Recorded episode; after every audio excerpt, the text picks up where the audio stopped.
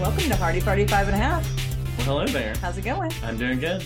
Okay, we had a conversation not too long ago, and I wanted to circle back with you on it. And it was on the topic of angels and whether or not people become angels. So, Okay. what do you think? Well, I think the scriptures tell us it's pretty evident that angels and people are two separate types of beings. Okay. Um, I think angels are with in the spiritual realm, they're with God and they're in that realm. And at this point, being in the physical world, we are a little below the angels because we're in the physical world. Hmm. But I don't think once we die and go to heaven that we become angels. We're just another being with the angels that's worshiping God and being with God. Okay, I like that explanation. Yeah. So today on our podcast, we're interviewing a guy named Joseph Perez, and he has got quite the fascinating story. And he wrote this book. Angels in Afghanistan. Yeah, it is a really great book. And it caught my eye because we had just had that discussion and I follow Joseph on social media. Yeah. So I saw that he wrote this book and I'm like, we were totally just talking about this. So that's what got me interested in reading the book. Yeah, so let's see what he has to say about angels in Afghanistan.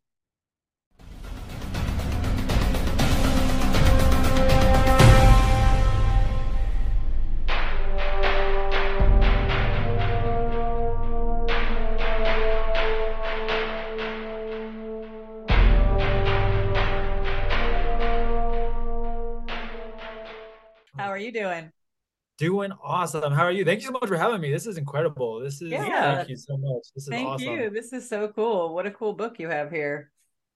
Oh, thank you so much. I'll saying I, I always usually just send them. If anybody's interested, I just send them. Uh, did a little mini book tour, and I was just like did everything donation based. I was like, hey, I know uh, COVID hit everybody hard, so um, the goal was not to make a million dollars off of this. It was just to make an impact, and people actually were very generous with donations. Yeah. Um, so I, I think I made more than I would have if I would have just charged. just Yeah. to stay- Oh, yeah. That's typically very how that happens. Uh, it's awesome. Yeah. Well, what was interesting is we were kind of getting we were getting in a discussion of angels, and then I saw we started following you on Instagram, and I saw the book, and I'm like, we need to read this book because we were just talking about this kind Yeah. of stuff. So yeah. it so kind of cool. all happened perfectly at the perfect time. So. Yeah. How does that happen? God's perfect timing. Yeah, That's right. exactly. Exactly. Yeah. exactly. So where you you went for a gig? Are you already back from the gig, or are you still there? I uh I went out for the gig in New Orleans. I just landed. Uh, my agent just called me and said like, "Hey, got an audition for you for GMC out in LA, and I'm supposed to be in law school in person November 11th to the 17th, and she's like, they might want to book you in LA for November 6th to 10th." And I was like, "Can you just let me know like ASAP? I don't mind doing it. I just need a plan uh, if I need to go from Denver or uh, to fly out from there." And she was, and they always they always get you as soon as they can. Like there's no um, holding back. But I just said it was kind of uh, and so she just wrote me and said, "Hey, they want to um, they wanted the call back. You got the call back. They want to see you at final callbacks." Uh, texted me like, "Hey, send me your time." I was like, "You "Just you send me a time and I'll make it work." so uh, they want to see me Monday, two forty-five Mountain Time. So that's scheduled for my for my final callback. Yeah. We'll Okay. see how it goes from there. In your Very cool. world, I don't know how you deal with time zones. Time zones are the devil to me. They're Oh, so confusing. that the virtual probably- virtual calls and yeah. like the little turn it to horizontal, turn to vertical, turn it to, and you're just like, when you go in the room, you have to turn it to vertical because there's a like a bug in Zoom, and then once you actually hop on the call with the director, then you got to go back to horizontal because that's what they want to see, and you're like, got it, sounds sounds great. I'll just Whatever. we'll just make it work. yeah. So you're the actor and the AV guy all at the same time. that's what that's actually my acting coach was uh he was talking to um like SAG SAG-AFTRA before the strike started he was like you guys have to um he told them they need to step up their game because we're doing your job we're Mm, doing yeah. sound we're doing lighting um, we're hiring people to be readers and it's like when you have when it's a big audition you need to it's just like off camera reading is a skill. And so some people will try to overtake the performance. I had somebody that granted i was at a hotel and they were just trying to help but they tried to memorize all the lines and they were off camera reading. And so they, i kept on getting wrong lines and i was like i don't know how to say this in the nicest way possible. Like you can just read it. Like you there's you don't have to try to memorize it because he would say something that wasn't the line. I'm like, I'm just gonna send this. Like we, like you just gotta, just gotta go with it. So wow, what a what a life! What a crazy life. He's graphic. Just, he does graphics on corporate shows. So. Yeah, so I do a lot of the AV stuff. So yeah, yeah. yeah so wow, that's honestly. How did you guys get started? Oh, with the podcast, we just like we started right before COVID. COVID. We just started. We're, hey, let's do it. Yeah, so we we're kind of it, yeah. both creative people, and I yeah. think we just needed a creative outlet. We talked our kids into remaking the Goonies movie over COVID, so I know it's nuts. Oh, we made them awesome. all play at least two roles, and I don't know, it was hilarious, and also I had to bribe them with like pizza by the end of it to like just show up to like to just yeah to just well, what's film. funny, our oldest son who had come back from college when COVID happened, you know, so he became our director because he's actually really good at like doing all that. Yeah. But at one point, he he quit the he show. Quit, he, quit. he, quit. the yeah. Goonies.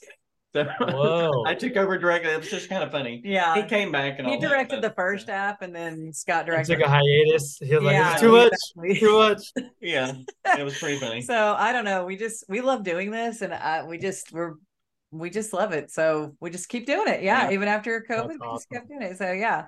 So thank you for joining us because I know you have a really busy life. So we want to. No, no worries. I love it. This I love this. So this is I love working with people that they're Christian, they care about God, hire for God. Um, I yeah. always make time for that. There's yeah. people that I won't hang out with that, like hey, let's go to party, let's do this. Is like, what would possibly make you think that's what I want to do? Like yeah. on a Thursday, yeah. on a Friday night, like that's just not.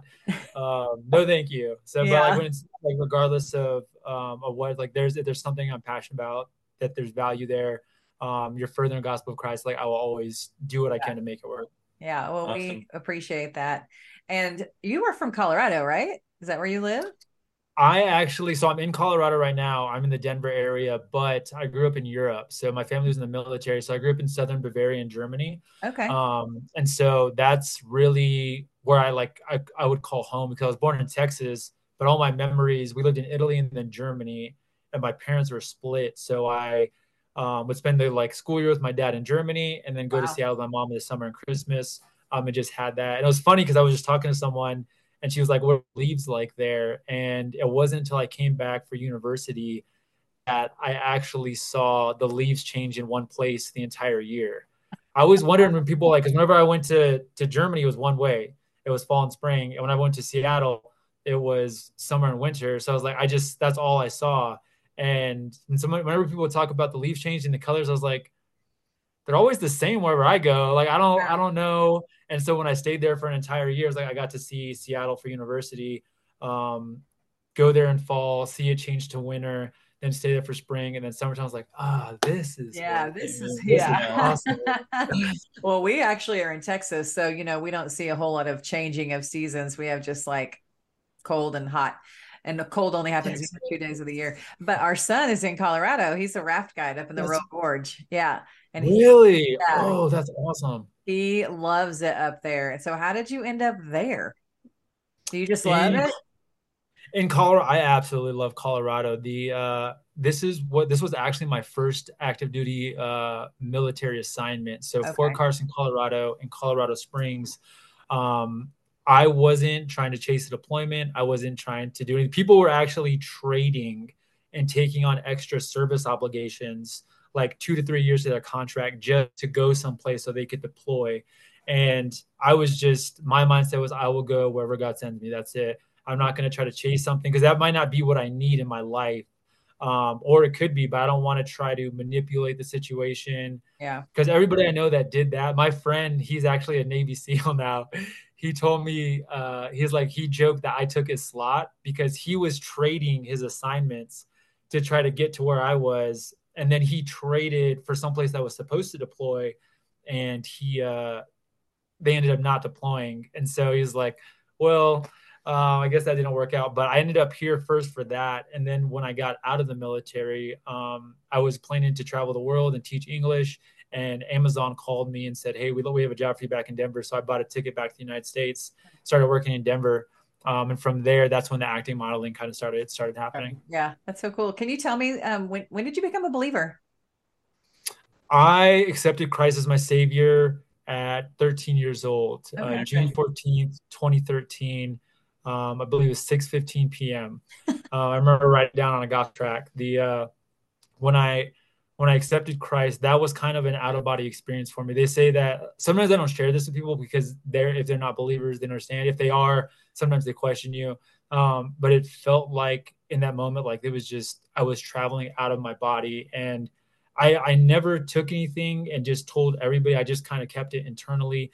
Um, but from then, it was like I just wanted to to read the Bible. I wanted to understand. I wanted to be in church. It's like when you're first when you first convert you just have that fire inside of you. Mm-hmm. Um, and Satan sees that he wants to pull you back. There was always that conflicting because my dad didn't go to the same church as my mom did. So I would spend the summer and it's like, you're 13, you're trying to tell your parents, but you can't really tell your parents what to do. So you just go yeah. where they, where they take you. Um, so there was that, but that also strengthened my faith, I think, because um, it forced me to look at, we were Catholic. And so I would just ask the priest and I was like, it says not to call anybody father in the Bible. So why are we supposed to call you father? And they really didn't have answers for me. Um, they kind of just were like, stop asking questions. And I was like, well, that's not what the Bible says. So um, that really, I think, strengthened my faith little by little. But that's yeah. where I, I started um, and try to continue to grow every single day. yeah, that's awesome. That's awesome. Yeah. So through your teen years, how did you end up in the military through high school? I um, I felt uh, I I think I was called to the military, and I originally actually wanted to be a professional quarterback in the NFL. That was oh, what oh, really? I wanted to do. Um, I moved. It was difficult because I grew up in Germany, and so the football they played was a little bit different. Um, but the I went to American school, and I felt like I just ran into. It was a good learning lesson for me. Um, run into issue after issue. Uh, people didn't want to give me that position. I felt like I was I was better this that, but I was the whole time growing up um, I was on military installation. So I didn't realize how familiar I was with that world until I went to college um, and I was offered a full ride by God's grace um, to the Air Force and to the Army. And the Army gave me a full ride scholarship.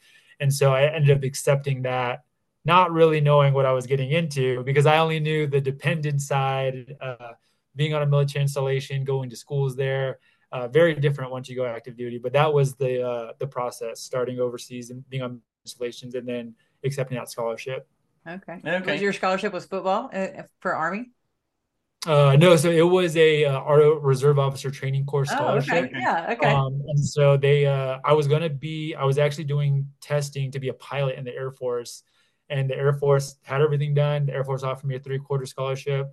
The Army said we'll give you a full ride, so I was like, I'll take the full ride. that. Yeah. a full ride is a good thing for sure. Yeah.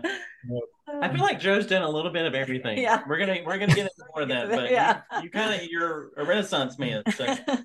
so when you're first deployed, what is it like when you get that call to be deployed? We're trying to get in the mind of the soldier and how all those mm-hmm. emotions are once you get deployed somewhere. The uh, that's that's a great question. The um the the mental aspect. So i'll preface it with saying everybody has a different assignment but everybody feels the real uh the real situation of facing your mortality um, mm. going into a combat zone. It doesn't matter if you're working in finance doesn't matter if you're working in human resources you are in a combat zone and you are exposed to combat situations. Um, so whether you do patrols every day or not. And so i think everybody immediately feels that when they say you're going to deploy they have that thought of you have to start making preparations for if you don't come back. You have to write your will. You have to prepare finances. Um, you have to do extra paperwork. And actually, something that a lot of people don't know is before you go, you have to take pictures of your face, your hands, any tattoo, any scars, any marks. Because, and I was just doing it because they're like, go to this building, go here, go here, take this picture. And I was like, I'll just go. And I finally stopped and asked, like, why are we, why am I taking pictures of my hands? And they're like, so, if you're killed in combat, they can identify your body. Oh, wow. And once that hit, I was like, wow, that's yeah. this is like this is real. Um, and so once they say you're going to Afghanistan, I think everybody has that feeling of okay, um, this isn't a game anymore. We need to we need to straighten up, and there's the real possibility that people might not come home. Mm-hmm. Um, and so you kind of feel that no matter what. But the other side of me is I didn't really think of that of not coming home i thought about the responsibility that was on me to bring everyone i was responsible for home um, and so that's really what drove me that's what drove the training and once i had that shift um, that's where I feel like we we grew as a team, um, as a cohesive unit. Uh, I didn't care that I was a senior ranking person. I just asked everybody, "What is your skill? What is your background? Are we approaching this deployment right? We just received our mission. We know this area. How do how do the Taliban work in Kandahar? How do they work north of Kandahar and Kabul? How do they work over here? Uh, when is the fighting season? Um, what are the cultural customs that we have to respect?" with the Afghan uniform police that we're going to work with. And they just, they do it. They had all this. It's like I was technically senior, but they had the experience. And so I had to rely on them. Um, and that was my approach of like, I don't care how we get it done. We just have to make sure everybody comes home. Wow, that is a huge responsibility. How did your family react when they're knowing you're getting deployed? How was it on their side?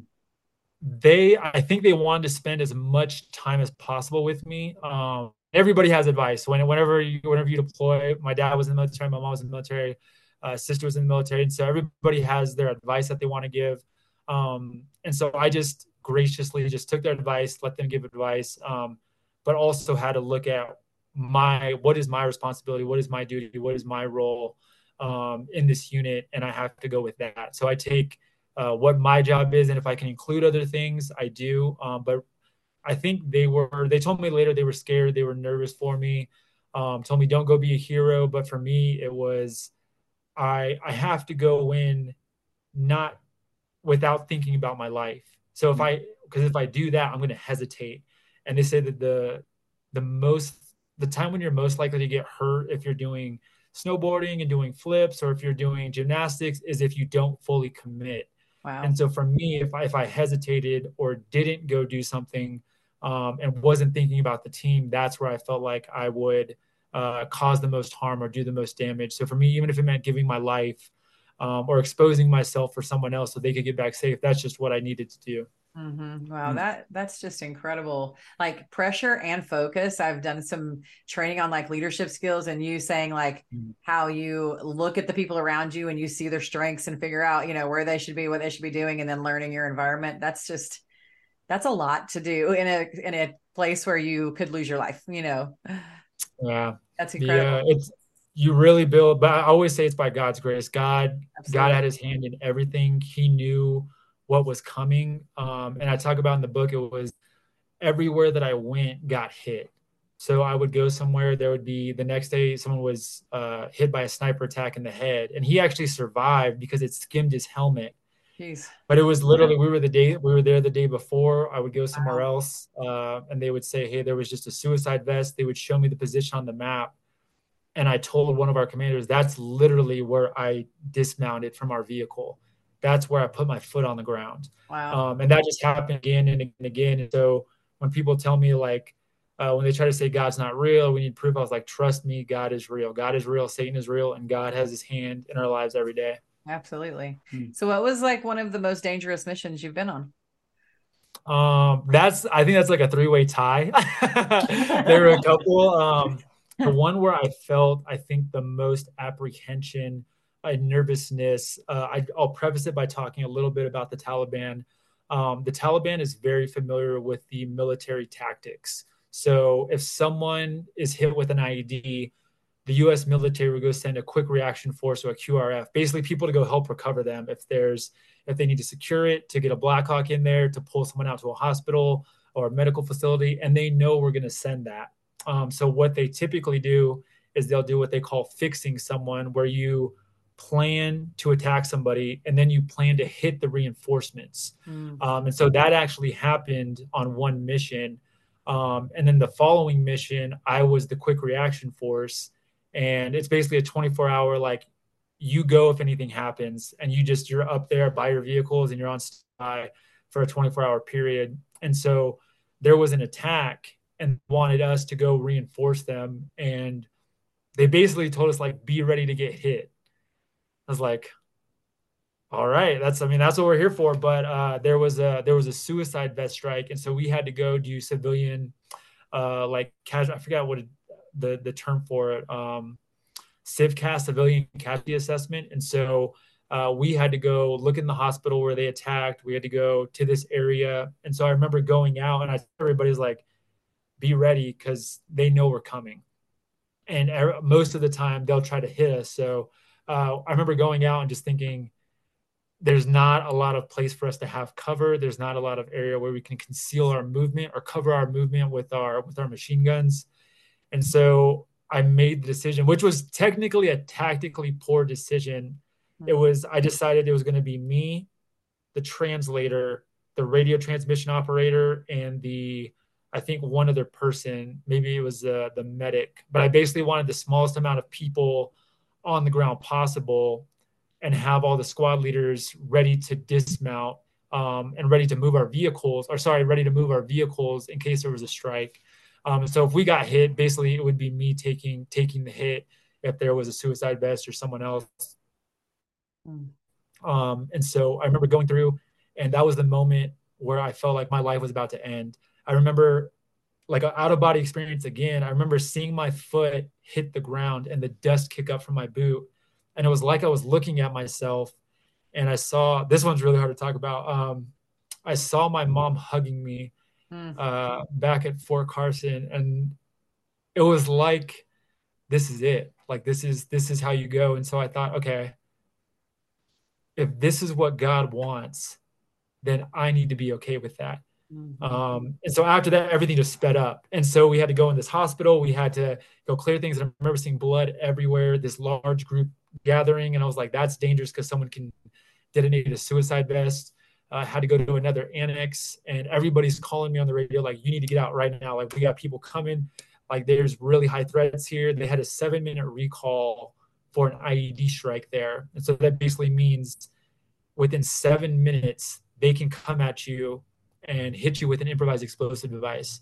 So that for me was the biggest threat, but also being fully exposed uh, was a big threat too. And so I remember going through that and thinking, we're at the six minute mark. Now I'm putting people in danger.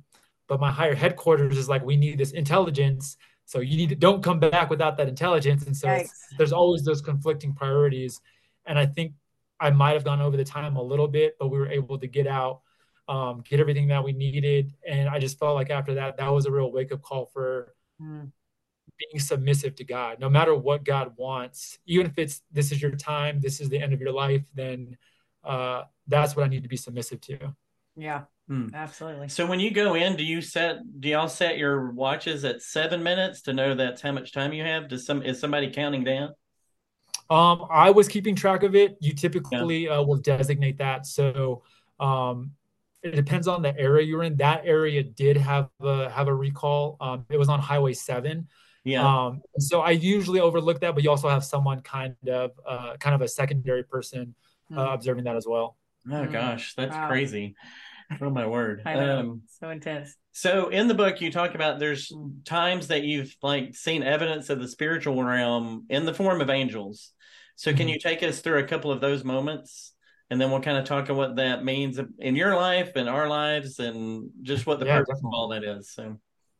Oh yeah the so the first time uh, was in afghanistan i saw two angels over my friend um, and this was this was one of the bible verses where it says uh, tomorrow is not promised and say not i will go do this but uh, lord willing um, i'll do this. And i remember i was talking with my friend and i was working out. I was like doing push-ups and squat jumps and he just kept talking to me and i was like this is really strange. usually don't do that when someone's doing that. and uh, I, I never like to make plans before because I was like, I don't know if they're going to come true, especially in this combat zone. You don't want to say, hey, let's go do this. And I found myself just saying, um, hey, yeah, we're definitely going to go skiing. We're going to go to Breckenridge. We're going to go to Keystone.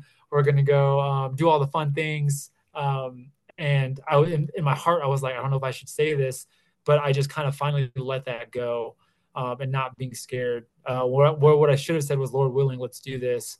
And as we were getting ready to leave, uh, he said he had to go on a patrol. So I, I remember the spirit just telling me, tell him to stay safe, tell him to stay safe, tell him to stay safe.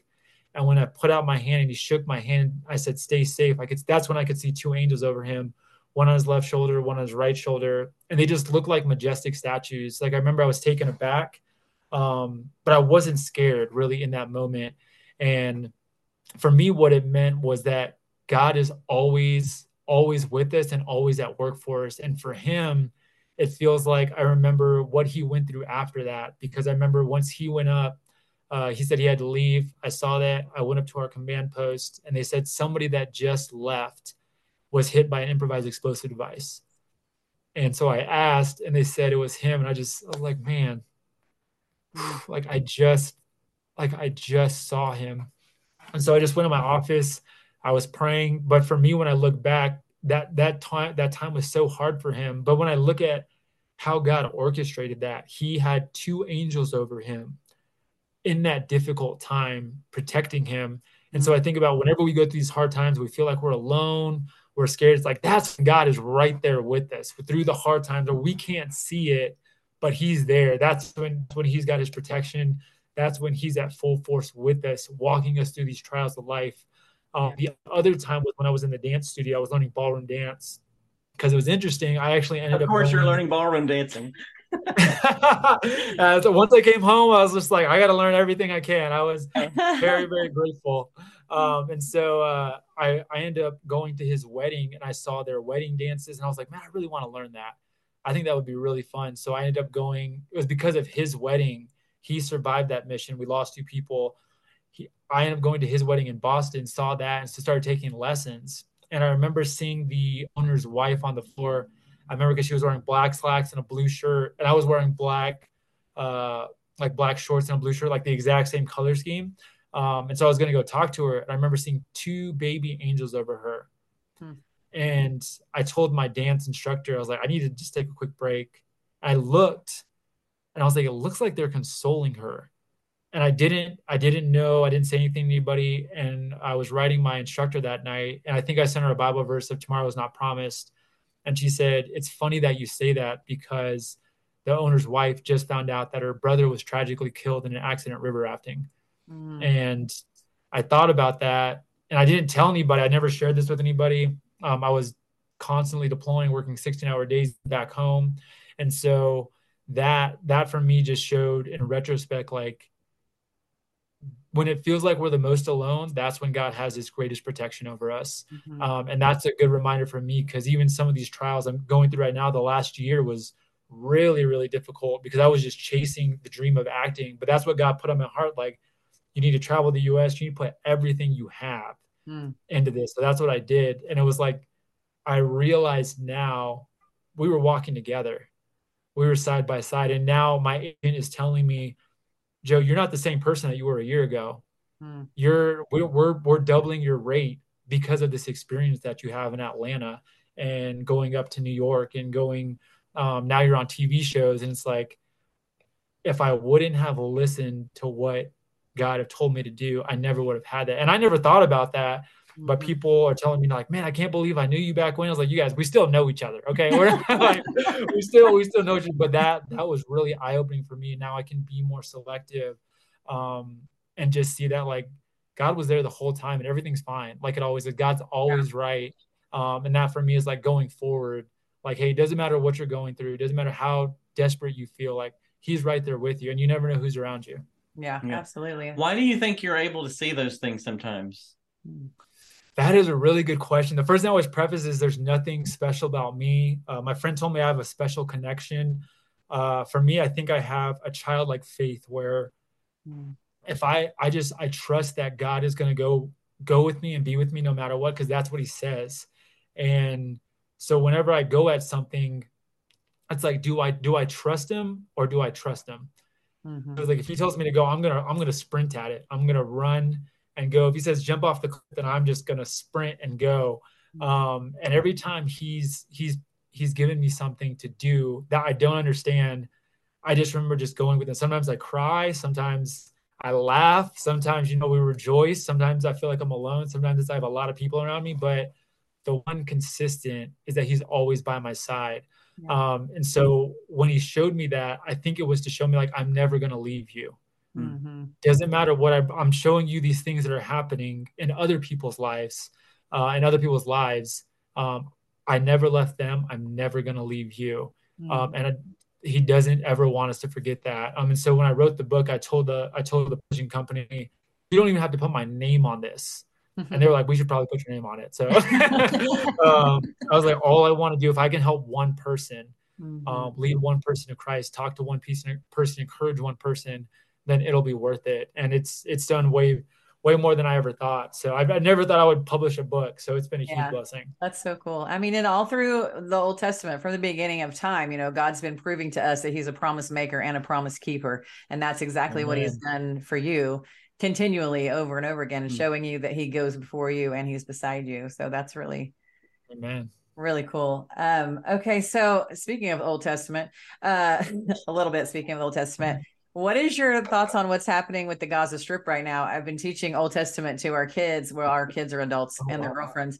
Um, and we talk, I mean, even you know, Gaza is in scripture and you know, Hebron, and I just all these places mentioned, we know go back to 2000 BC. So, what is your take on what's happening on the Gaza Strip right now? Uh, for me, part of it is very prophetic. It's a sign of the end times where you hear about tribulations and rumors of wars.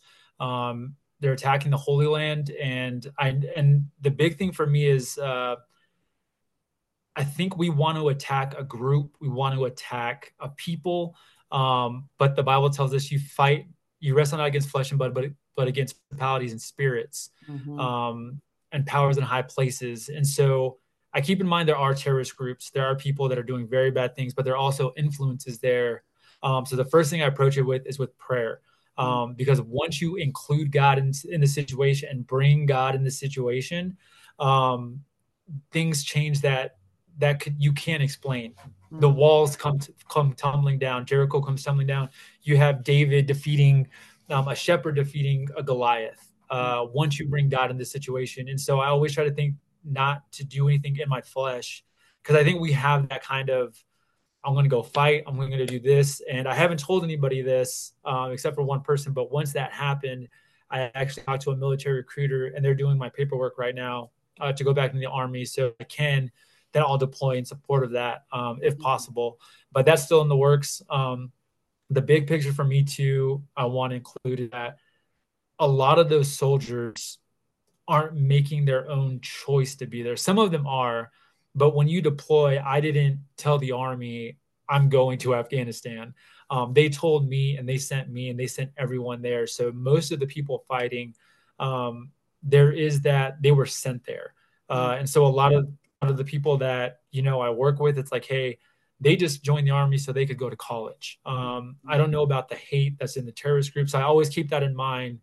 Something else is pushing them there. They're either coercing them, force or something out. If you don't do this, um, you need to go uh, detonate this IED. You need to go shoot this rocket because that even happened in attacks with us where they just the Taliban would influence people's family, and they're the ones that you see on TV holding the rocket. Mm-hmm. They're the one you see shooting the AK-47, but behind closed doors is because the Taliban is saying if you don't do this, then we're going to kill your family or hurt your family. So yeah. I always try to keep that in mind um, there's more influence there than we see, uh, but also um, thinking about the the po- things that are happening in politics and spiritual politics, where Satan is fighting a real fight. And so, for me, what I always keep is focus on God. Always, always focus on God. What do I need to do in this situation? How can I, how can I continue to be in Your will, mm-hmm. but help this situation because it's devastating. It breaks my heart when I see when I see armed combatants shooting civilians, mm. um, that that makes me want to go over there and throw my uniform and and start fighting again.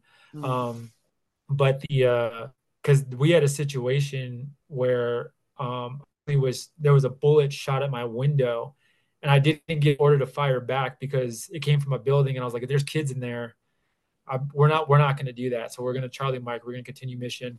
Mm-hmm. Um, and so when I think about that, my heart goes out to the people of Israel, to the to the innocent civilians that are now civilian casualties.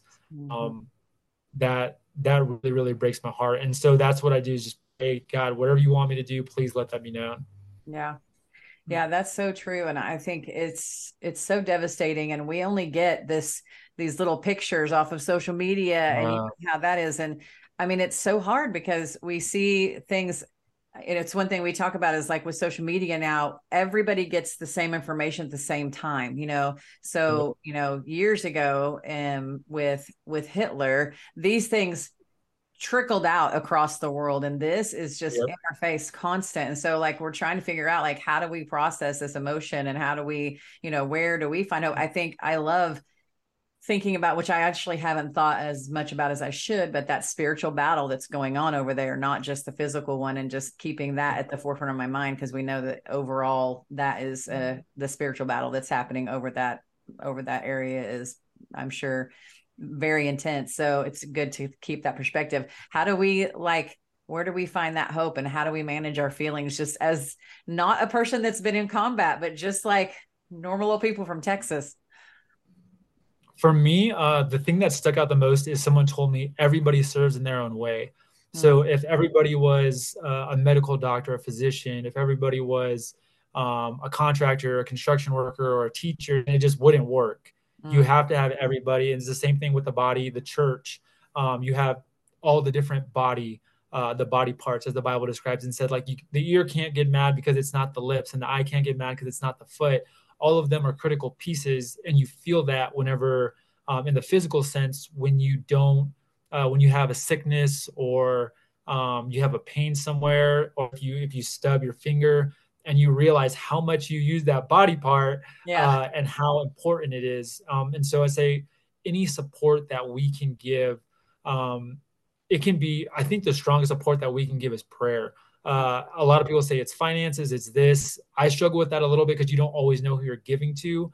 Um, so I like to be very familiar with organizations, knowing their leadership, their practices, uh, their banking, their accounting. Um, and so for me, it's if and if we pray, then we include God in the situation and um, just providing, finding, I, I, like providing resources and services. So I know there's a need. We just had a missionary said, hey, there's a need in India for clothes.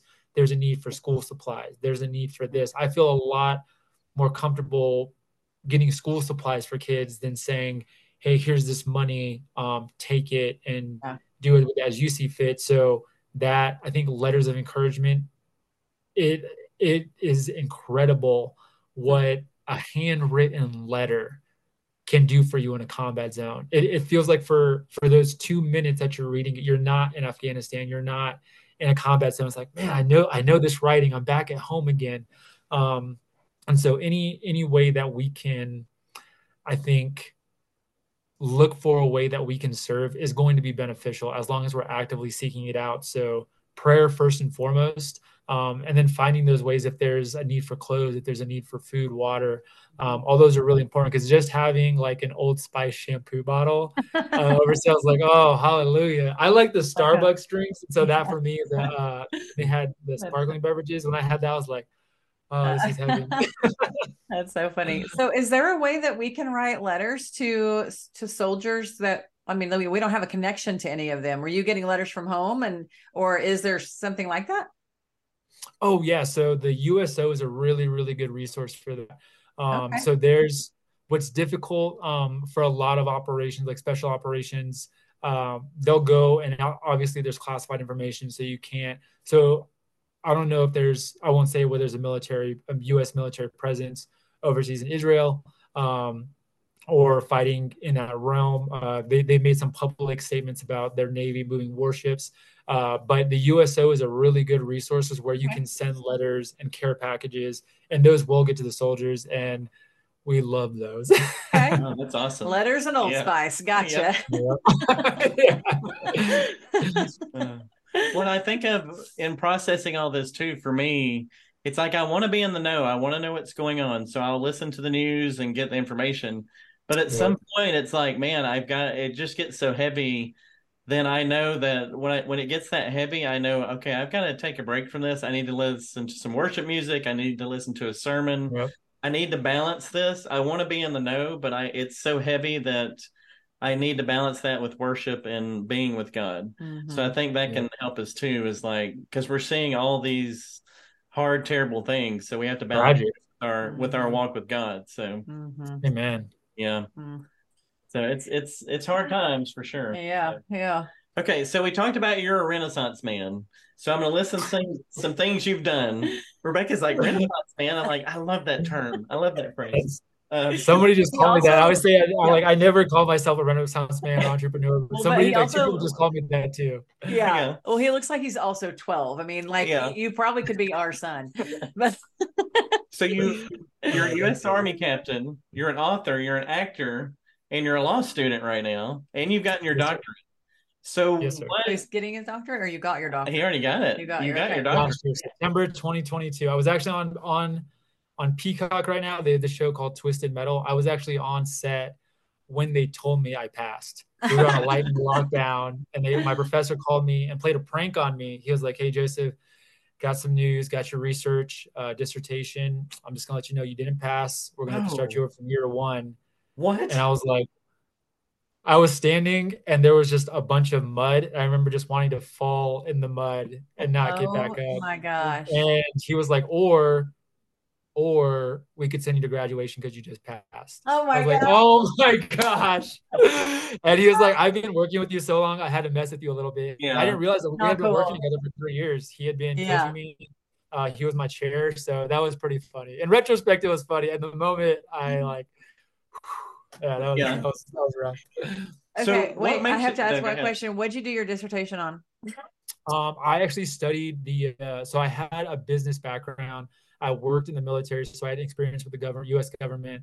Did a for-profit, the MBA, so I understood the for-profit. So I studied uh, the nonprofit sector and the efficacy of conducting a hybrid business for-profit approach while maintaining your 501c3 status. Oh, okay. Um, and so it actually happened during COVID, all of my research. And so I was like, well, this is terrible because now I can't do my research because everybody I partnered with was shut down. And it actually turned to be a blessing in, disguise because I partnered with a local church and they thrived through COVID. And by studying their practices, I got to uh, research an organization, a nonprofit organization that somehow in the middle of the the world shutting down continue to operate and then they actually increase their revenue they show me their planning wow. their forecasting accounting practices. And so it was it was incredible. Wow that is really cool. So what inspires you to do all these things? Why do you want to excel at so many things? Ballroom dancing. Yeah. For me uh it's really i just it's prayer. I just i uh i think i just ask what god wants me to do and being submissive to that. Because i remember when god called me to go get my doctorate i was in korea and it was the middle of the North Korean peace talks. I just got over there. Kim Jong Un was shooting missiles. Um, I was in a new new country. Uh, I was South Korea. I was a liaison to the South Korean army, and God was saying, "You need to go get your doctorate." And I was like, "Did I hear that right?" You know, like when you, you don't want to like, God, did you? Is that what I heard? Did you say that? Uh, did you say maybe I should think about going back to school? What was it? Um, and so it was very clear you need to go get your doctorate. And so um, I just remember like praying like God, I'm not smart enough for that. I have no idea where to even start. And it was just the same thing. You need to go get your doctorate. Yeah. And it was like the message hasn't changed. It doesn't matter which what you ask, the message hasn't changed. Yeah. Um, and so he just put it on my heart, and I was like, I don't really have the money for this. I'm thinking about getting out. And I was like, but if this is what you want me to do, once again, I'm going to do it. I'm going to go at it full force. So I just com- I applied when I got back to the United States. I found out I was accepted, and uh, they actually told me uh, once I got back to the United States, I introduced myself to commander, and he said, "Welcome back to the U.S. We wanted to deploy to the Middle East." So I was like, "Okay." Uh, um, you're supposed to have a year. You're supposed to have dwell time. So if you spend a year overseas, they're supposed to guarantee you whatever time period. So if it was six months, you get six months back home. If it's nine months, nine months back home. They're like, we want you to waive your dwell time because we need you over in the Middle East.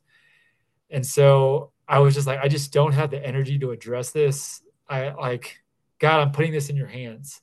And so, which is what I should have done the first time. I don't know why prayer is always the last resort. It should be the first thing we do. Um, and that just once again showed me back I'm never going to leave you. I'm never going to forsake you. When it feels hardest, that's when I'm right there with you. Mm-hmm. Um, so I prayed about it. I was like, I'm not going to think about it. And they told me, hey, you're going to be getting out in a year. We're going to keep you here. So it was like one of God's tests. Like, do you trust me or do you trust me? Um, and so I started my doctorate. Uh, and through that, I think that actually gave me the confidence to apply to law school. Because I was like, well, if I can do this, I, I, know God has put put on my heart to go to law school at some point. It's kind of like you just you think it's now. It's always do it now. Yeah. Uh, so I actually applied ten years ago to law school, and it just wasn't the time for me.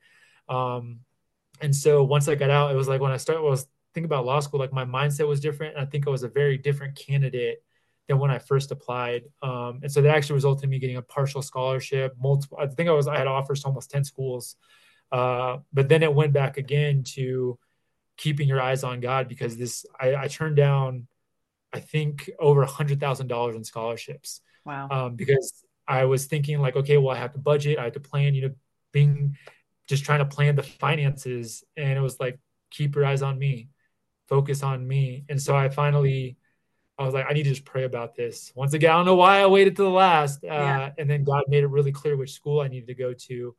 Um, and it wasn't the one that offered the most, but now it's the one where the professors are they they help the students the most, and they're always willing to work. And I was like, if I had that money, hmm. I wouldn't be satisfied.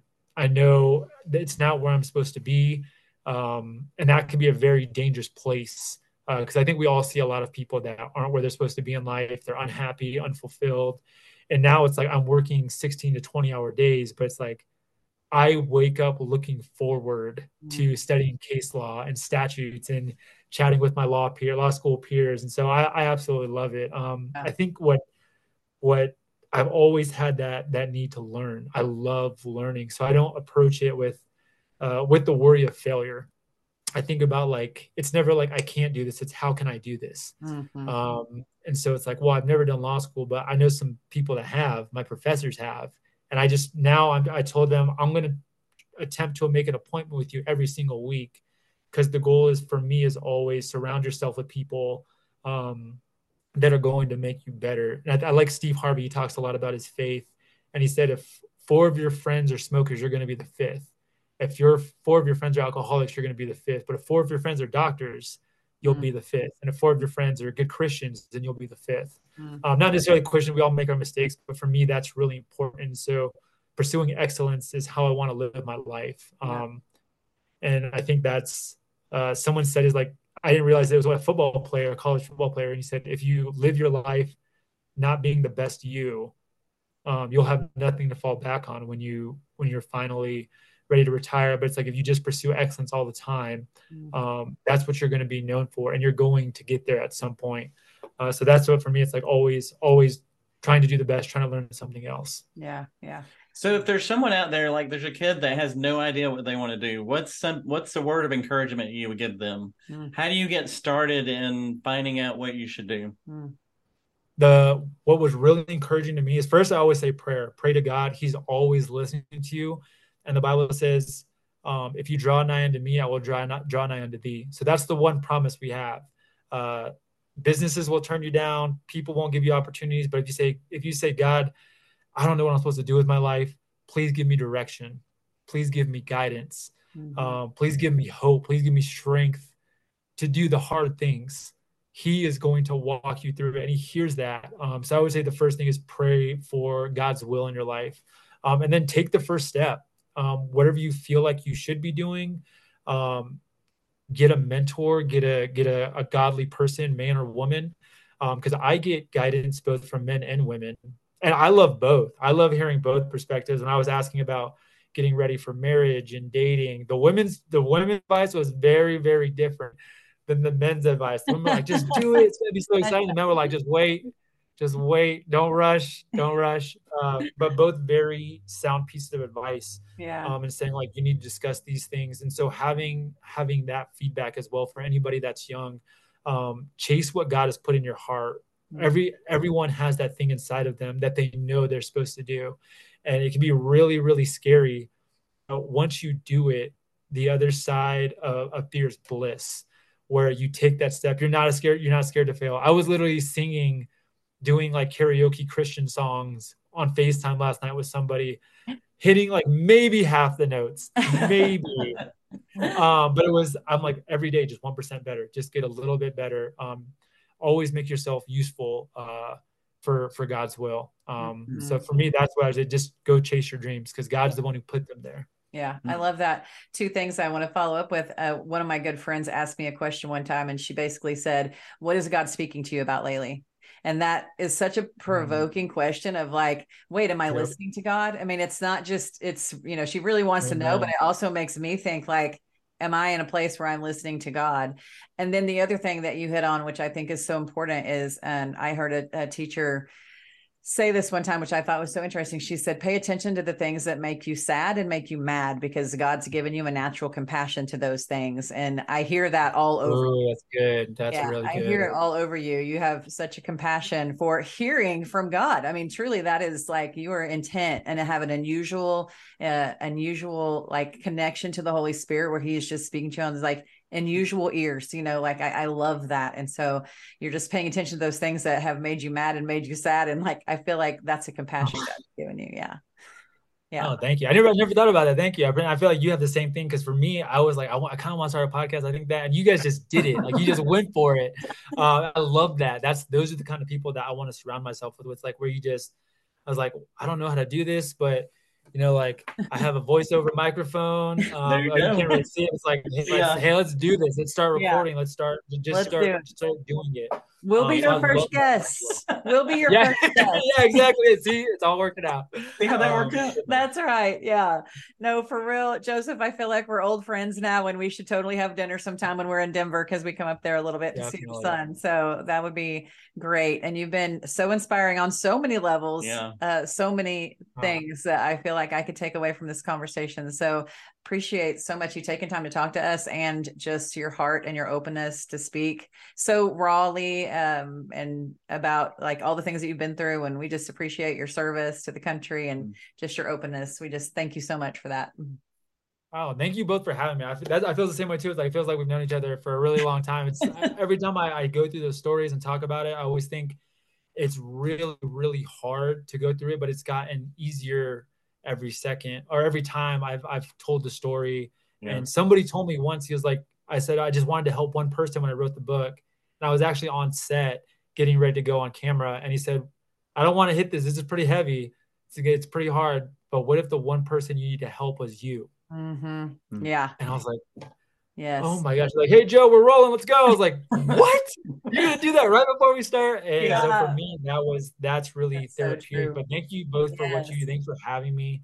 Um, the fact yeah. that you just you're living the Christian life, you're living out, and the work that you're doing is for the gospel of Jesus Christ. That's that's so inspiring to me. That's something every day I wonder, like, am I making a difference? Mm-hmm. Um, am I what else can I be doing? How can I use this to serve God? Because a lot of time you're in these situations, you're like, I don't, it feels like you're not making a difference in eternity.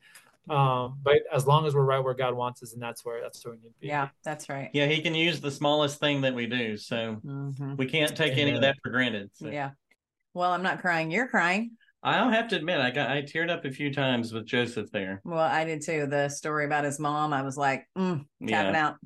Well, and just to hear someone talk about how God's working in their lives, it just kind of gets you fired up and ready to see God in your own life. Yeah. So pretty inspirational stuff. Yeah, absolutely. So if you guys are not following him on social media, it's Preacher Jo with no E on Instagram. And you guys need to hop on Amazon and order this book because it is so good. It's a quick read. It'll be so inspiring. You are going to want to hear all the words he has to say. We're so thankful he took time on Hardy Party Five and a Half today. Hardy Party Five and a Half, over and out. We'll see you next time.